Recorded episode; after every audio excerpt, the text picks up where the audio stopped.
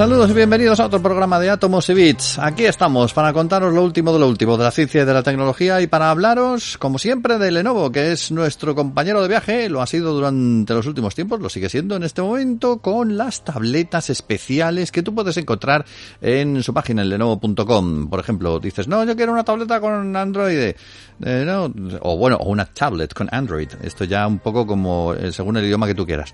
O no, yo quiero una tableta Chrome, pues, pues entras, entras entra, entra ahí en lenovo.com, buscas ahí en tabletas, tienes, eh, pues por ejemplo, mm, por Android, pues vamos a filtrar por dispositivo. Y entonces, pues te aparece, por ejemplo, la Tab P11, te aparece la Tab P11 Pro también, la Slate Gray, la otra que tienes por aquí, que es la Smart Charging Station, que va con la Tab P11, bueno, con los precios de cada uno. Por ejemplo, la primera que, eh, la que tienes aquí con un precio más asequible y más molón en un momento dado. Pues, por ejemplo, la Tab P11 Slate Gray, una pantalla de 2K de 27,94 centímetros, o sea, 11 pulgadas cuatro altavoces, Google Kit Space, lápiz y teclado opcionales, 237 euros con 15. Una tableta, una tableta con de todo, con de todo, y además que te la entregan ya mismo, entrega rápida, pues eh, ahí las tienes, en la página de lenovo.com. En nuestro Átomo Civits tenemos la realización técnica de Marina Ruiz, tenemos en breve el verbo generoso y sabio de José Manuel Nieves, y aquí en el micrófono el saludo de Pedro Pablo May.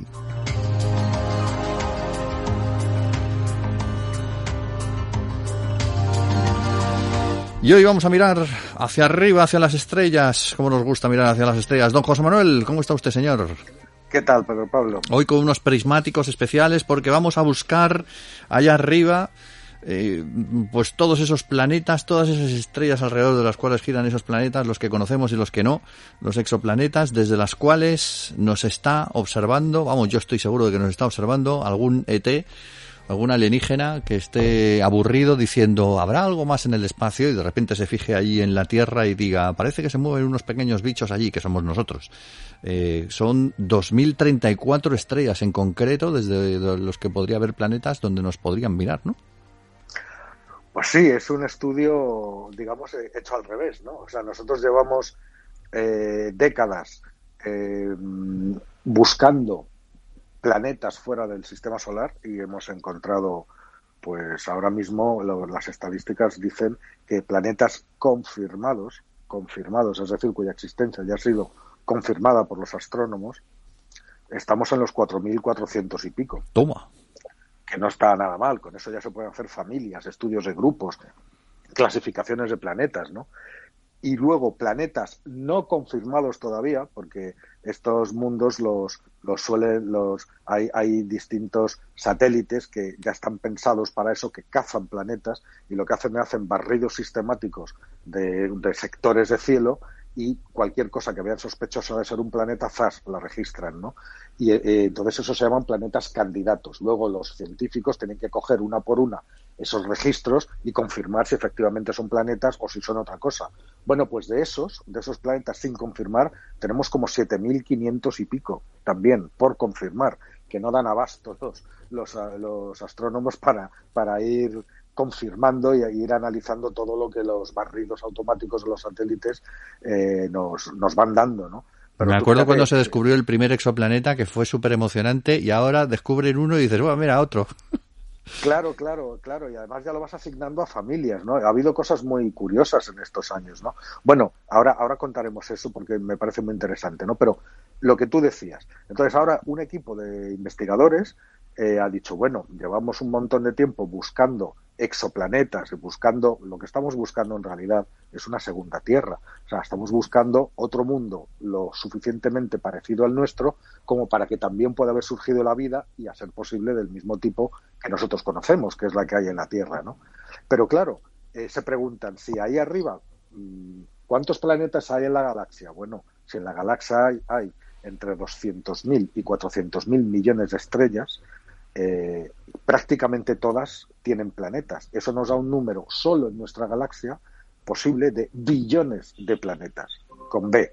Y billones de planetas son muchísimos, pero muchísimos, muchísimos planetas, ¿vale? Y si tenemos en cuenta además que hay billones de galaxias ahí arriba y todas ellas tienen cientos de miles de millones de, estrellas y, la mayoría con planetas, pues el número se vuelve prácticamente infinito. Es decir, la idea de que ahí arriba tiene que haber alguien aparte de nosotros, pues desde luego está muy generalizada.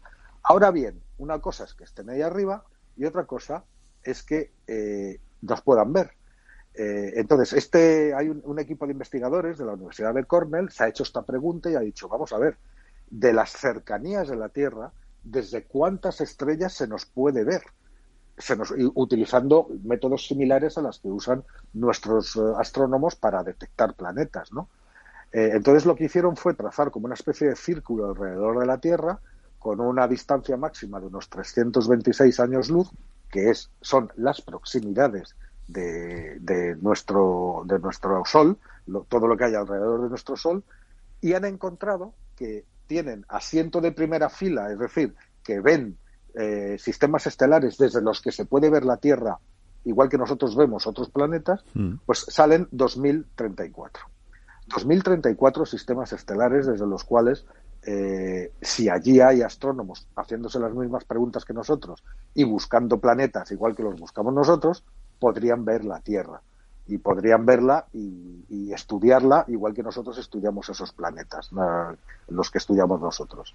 ¿Qué hemos aprendido nosotros en estas décadas? Bueno, pues desde aquel primer exoplaneta que decías, que era se llamaba 55 Pegasi B, mm. eh, eh, eh, fue descubierto por, por Keloth y por Meyer dos, dos astrofísicos, en el año 1995. Sí. Y eso fue una noticia bomba. O sea, fue en el año 95, es decir, hace 25 años, no te creas que tanto, ¿no?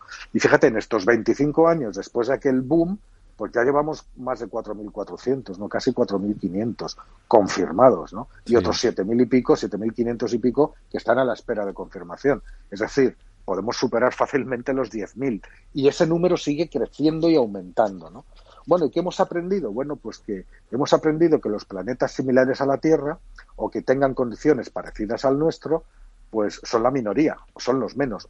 También es por el tipo de tecnologías que utilizamos y el tipo de sistemas, ¿no? Son más eh, propensos esos sistemas que utilizamos a, encontrar planetas grandes y gaseosos en lugar de planetas más pequeños y terrestres. ¿no? Entonces, eh, conocemos con de todos esos cuatro mil y pico, hay 165 planetas que tienen condiciones similares a las de la Tierra. Y 60 de esos 165 eh, podrían ser incluso habitables, potencialmente habitables. O sea, que fíjate, no está mal para la poquita cantidad, a pesar de los muchos que son, que llevamos hasta ahora, ¿no? has dicho una cosa eh, muy interesante, que es que de los planetas que hemos descubierto hasta ahora, son pues planetas tipo Júpiter o tipo Saturno así muy grandes, pero claro, planetas más pequeños del estilo nuestro eh, es mucho más difícil descubrirlos y podrían estar al lado de estos otros. Claro, mira, en los tiempos en que, que y Meyer hicieron su descubrimiento era absolutamente imposible. De hecho, esa, esa, esa estrella 51 Pegasi B eh, era eh, gigantesca, era lo que hoy llamamos la categoría de Júpiter caliente, que son mundos que pueden tener tres, cuatro veces más, más tamaño que el propio Júpiter, que ya es el planeta gigante de nuestro sistema solar, que además estaba muy cerquita de su estrella, con una temperatura enorme, ¿no? O sea, les dio, la tecnología de ese momento, les dio para ver eso, una, un planeta gordo, caliente y cerca de su estrella, ¿no?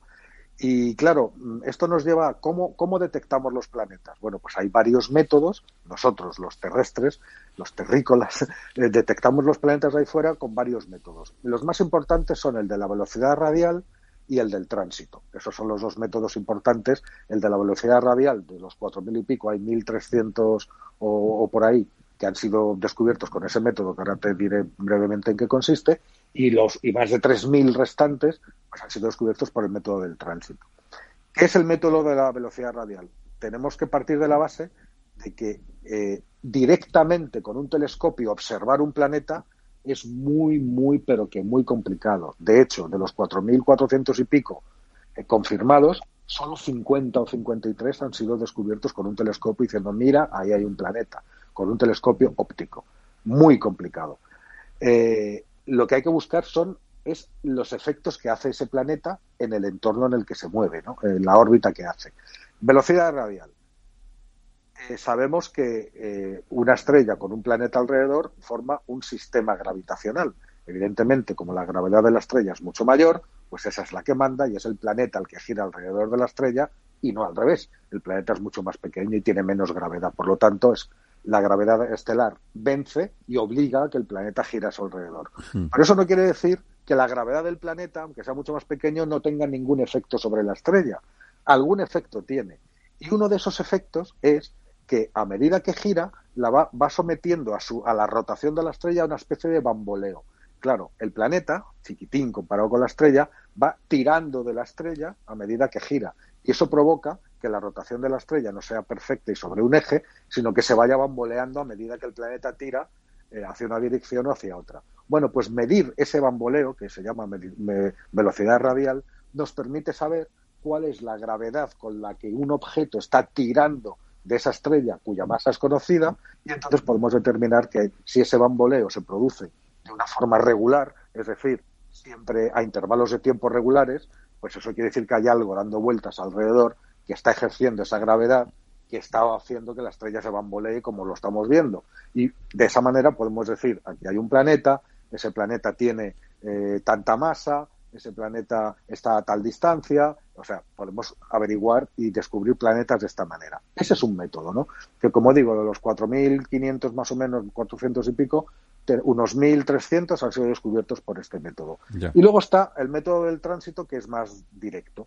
Es más directo porque se basa en que el planeta, a medida que gira alrededor de la estrella, si nosotros estamos en la posición correcta, es decir, si no estamos viendo el sistema, ese sistema planetario desde arriba, que, que el planeta estaría girando de plano con respecto a nosotros, pero si estamos en la posición correcta, entonces el planeta pasará por delante de la estrella. Es decir, se interpondrá entre la estrella, entre su estrella y nosotros. Y al hacerlo, hará que disminuya levemente el brillo de esa estrella a medida que pasa. Esa disminución de brillo durante el tránsito, ese, ese, pasar por delante de la estrella se denomina tránsito. Entonces los astrónomos son capaces de ver que si, si hay una disminución de brillo regular, imagínate, cada tres días, en esa estrella, pues eso es porque por delante está pasando un objeto pequeño que está ocultando un poquito de su brillo y se produce esa ligera disminución de brillo de la estrella. Así averiguamos que ahí hay un planeta. Si esa disminución se produce de forma regular cada tres días, por ejemplo, pues sabemos que ahí hay un planeta que tiene una órbita que dura tres días y de la misma manera también podemos calcular la masa, incluso la composición. ¿Por qué? Porque ahí tenemos otra ventaja. Los rayos luminosos de la estrella mientras el planeta transita, rozan, muchos de ellos rozan el planeta, es decir, atraviesan su atmósfera y luego siguen su viaje hacia la Tierra. Y cuando captamos esos, rayos de la estrella que han pasado rozando el planeta, al, al rozar, pues han quedado esos rayos de luz impregnados de los materiales o de las huellas, de las firmas de los materiales que componen ese planeta. Con lo cual podemos decir si es un planeta sólido, si es un planeta rocoso, si es un planeta acuático, si es un planeta gaseoso. Podemos decirlo viendo eso. ¿Cuál es el paso siguiente? El paso siguiente es con la nueva generación de telescopios, como por ejemplo con el, con el, eh, con el James Webb, que si todo va bien será lanzado este mismo año y es el sucesor del telescopio espacial Hubble, que mm. nos ha cambiado toda la visión del universo. El pobre lleva 30 años, además ahora está estropeado y no, no, no tiene pinta de que lo puedan arreglar pronto, ¿no? Bueno, el, James Webb será 100 veces más potente y nos permitirá ya no solo estudiar y encontrar a los planetas, sino caracterizar sus atmósferas, es decir, ver la composición detallada de sus atmósferas. Y es en la atmósfera donde se pueden captar las huellas o las firmas de la vida que hay debajo. Es decir, la vida produce una serie de elementos químicos que van a la atmósfera, el carbono, por ejemplo, otro montón de cosas, ¿no? Pues si captamos esos, esas señales que revelan que abajo hay actividad biológica, pues será mucho más fácil encontrar planetas con, en las que pueda haber vida, ¿no?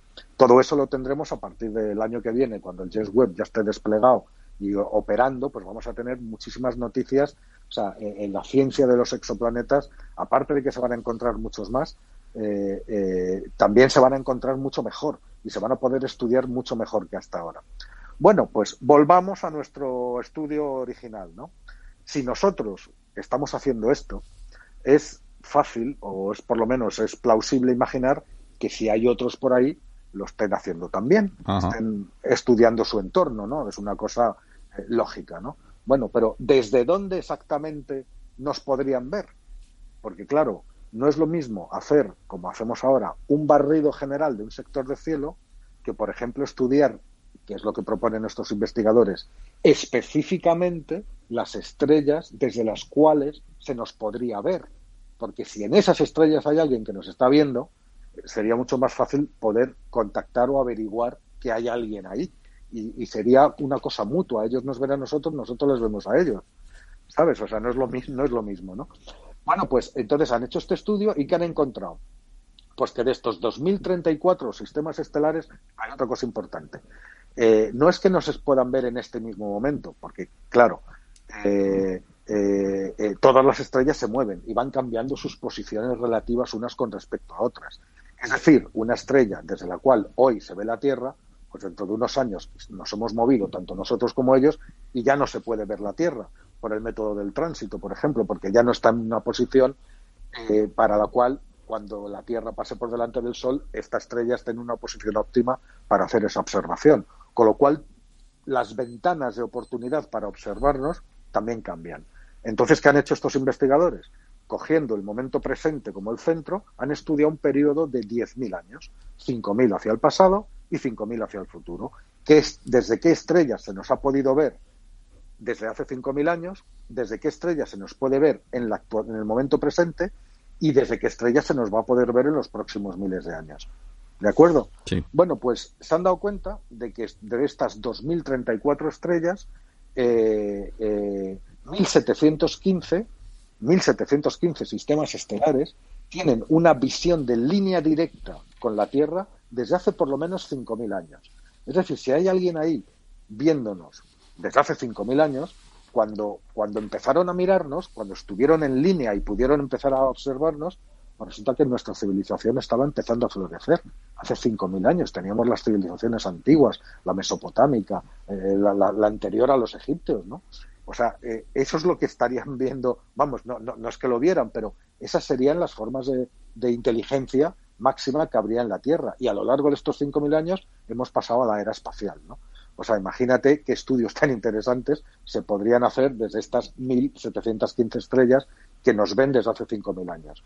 Si esperamos mm, más tiempo, pues eh, eh, eh, dentro de 5.000 años a estas 2.034, que en algún momento de, estos, de este periodo de 10.000 años han tenido visión directa, pues hay que añadir otros, otros 319 sistemas ¿no? estelares, ¿no?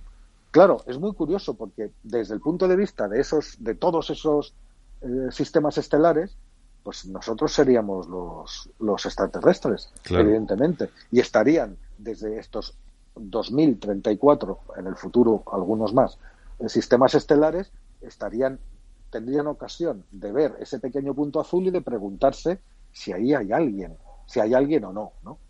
Ahora bien, ¿qué nos falta por ver? si desde esos 2034 sistemas estelares, eh, desde los cuales se nos puede ver fácilmente si, si hay o no hay planetas en esas estrellas. Y resulta que de todos los planetas que nosotros conocemos, resulta que siete de esos sistemas estelares sí que tienen planetas. Sí que sabemos ya que tienen planetas. Los demás hay que estudiarlos mucho más a fondo para ver si tienen o no tienen planetas. Es decir, que de los 2034 estrellas desde las que se puede ver la Tierra, en siete sabemos que hay, mm, que hay planetas. No solamente eso, ¿no? Sino que eh, 117 eh, de estos sistemas estelares están a menos de 100 años luz del Sol y de la Tierra, por lo tanto, ¿no? Es decir, nos han tenido a tiro desde, los desde las primeras emisiones de radio que nosotros enviamos al espacio, que hace más o menos un siglo, justamente lo mismo, ¿no? Evidentemente, nuestras emisiones más antiguas, a la velocidad de la luz, no han tenido tiempo de viajar más allá de 100 años luz. Con lo cual, si tenemos 117 de estos 2034 planetas desde los cuales se nos ve que están a menos de esa distancia, esos además han podido captar nuestras, nuestras señales de radio, ¿no? Que es una cosa, que es una cosa estupenda, ¿no? Eh, o sea, imagínate, mm, si en esos 117 que mm, están tan cerca de nosotros hay planetas y en esos planetas hay alguien mirando, pues no solo han podido ver el tránsito de la Tierra, sino que podrían haber detectado nuestras emisiones de radio, ¿no? Que es eh, apasionante, es un tema este apasionante. Bueno, y al final, con todo eso, ¿qué hacemos? Porque igual tienen el mismo problema que nosotros, nos han captado, pero no pueden viajar hasta aquí porque no tienen tecnología como para desplazarse. Bueno, pero lo primero es, claro, pero eh, date cuenta, eh, te dije antes que 1700 y pico nos podían ver desde hace 5.000 años. Imagínate, imagínate una civilización que nos ha visto, nos ha descubierto, ha descubierto la Tierra hace 5.000 años. Y que durante todo ese tiempo, de vez en cuando, nos echa un vistazo en esta dirección para, para ver ese planeta tan, tan prometedor. Su tecnología, la de estos, estas criaturas, en estos 5.000 años, habrá evolucionado, igual que ha evolucionado la nuestra. Es decir, cada vez serán más capaces y mejor, y, si, y si van viendo signos cada vez más esperanzadores de que en la Tierra puede haber algo interesante, pues no nos van a quitar ojo. De la misma manera que nosotros no vamos a quitar ojo a los planetas interesantes, como por ejemplo Próxima B, como los de Trappist 1, que se parecen mucho a la Tierra, los vamos a mirar durante todo el tiempo en el que los tengamos a tiro, como si son 2.000 años. Vamos a seguirlos mirando y en estos 2.000 años tendremos tecnología mucho mejor para ver si efectivamente hay alguien ahí, ¿no? Si tenemos la suerte de, de, de encontrarnos a la distancia precisa como para captar emisiones de radio en alguno de estos lugares que tenemos a tiro, que podemos ver, pues eh, miel sobre miel sobre hojuelas, ¿no? Miel sobre hojuelas. Es decir, que es una especie de, de, de, yo te miro a ti, tú me miras a mí y resulta que llega un momento en que los dos sabemos que estamos ahí, aunque no podamos llegar físicamente de uno a otro, pero lo sabemos. Es decir, si ahora, si, si ahora se dedica una parte de los esfuerzos específicamente a estudiar esos sistemas estelares desde los cuales es fácil ver la Tierra, tendremos más oportunidades de encontrar a alguien, eh, eh, eh, de encontrar a alguien que esté haciendo lo mismo, que si simplemente cogemos todo el cielo y decimos, venga, pues ahora sistemáticamente sector A, sector B, sector C, sector D, con todas las posibilidades que hay ahí, ¿no?